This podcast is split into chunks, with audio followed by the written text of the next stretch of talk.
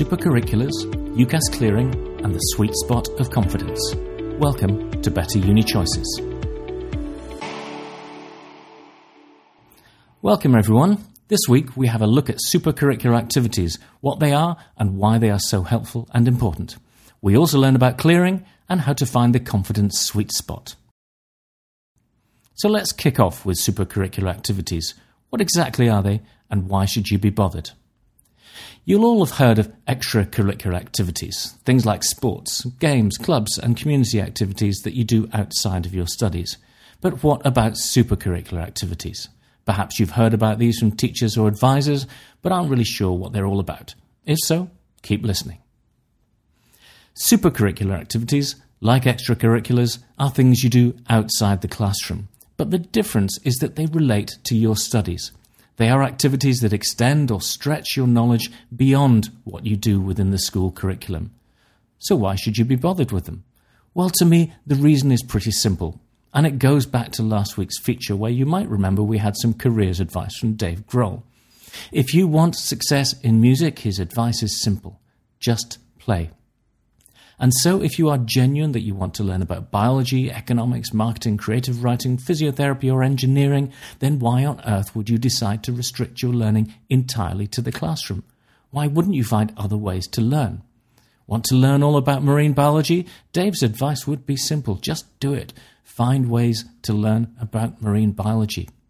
And if you can find some interesting, different ways to learn about your subject, it'll have at least three spin off benefits. One, you're going to do better in your school or college studies as your understanding of the subject will be both broader and deeper. Two, you're going to find out if you really do want to study that subject at university. If you find yourself dreading the idea of looking at supercurricular activities for the subject you're looking to study, then maybe you need to think again and find a different subject. If, on the other hand, you find yourself getting drawn in and truly immersed in a lecture, a book, or a podcast, then maybe you've found the right subject, and this will give you the confidence you need to go for it. Three, you'll have loads to write about when you put together your UCAS personal statement. By making the effort to stretch your knowledge beyond what you've studied in the classroom, you'll demonstrate that you've done your research and are motivated to study that subject.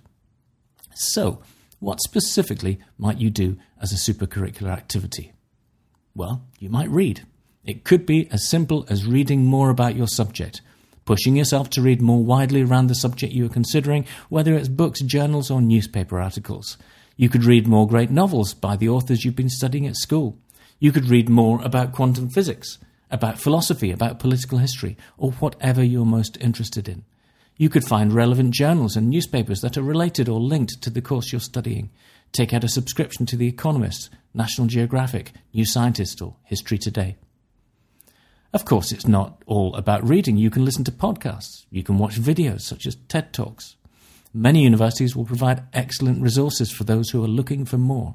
In particular, the University of Cambridge produces an amazing list of books, websites, podcasts, places, and other activities that you can do to explore the subjects.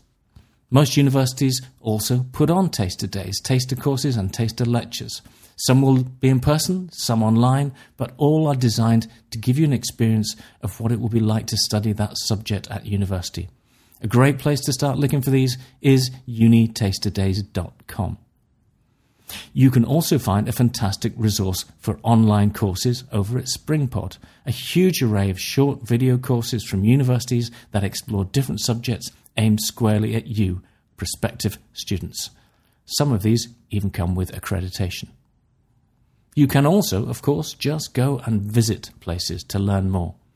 In an ideal world, you'd visit Stratford upon Avon if you're into Shakespeare. You'd go to Bletchley Park if you're into computing, and the Victoria and Albert in South Kensington if you're into art and design. That may not be possible for everyone, but most of you will have access to local galleries, museums, places of history, and libraries.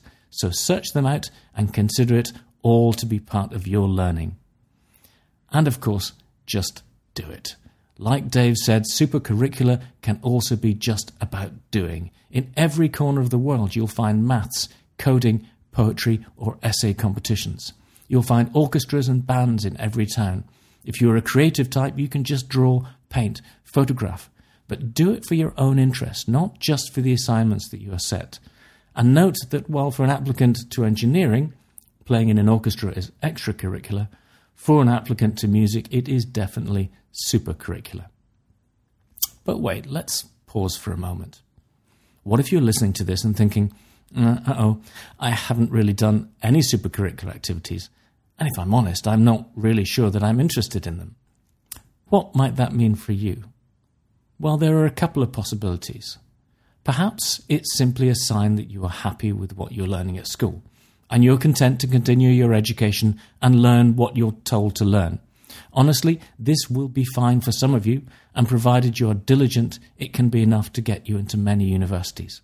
However, be aware that school studies alone will only get you so far and won't get you into the most competitive courses. The really competitive universities are looking for far more motivation and intellectual curiosity than schoolwork alone can demonstrate. Both Oxford and Cambridge universities particularly stress the importance of supercurriculars, but so do a whole host of other highly competitive universities. They want to see students who are exploring their subject further just because they want to, because they are interested and curious to learn more. If you have the aspiration to go to a really competitive university, now is the time to act on your curiosity and start to learn outside school too. There is another possibility. Perhaps not wanting to engage with learning outside school is a sign that you aren't actually as motivated and as interested in the subject as you think.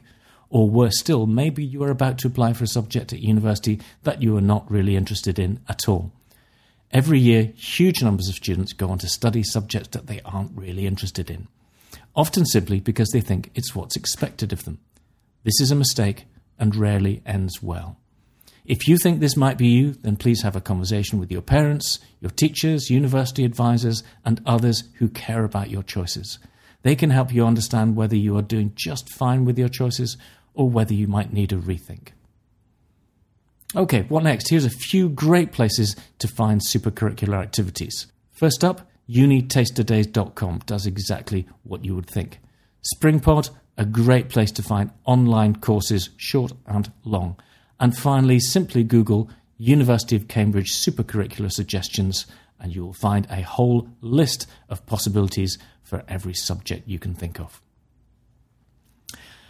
On to this week's Did You Know? Now, depending on when you are listening, this may or may not be relevant to you, but did you know that UCAS clearing actually opens in early July and not just when A level results come out?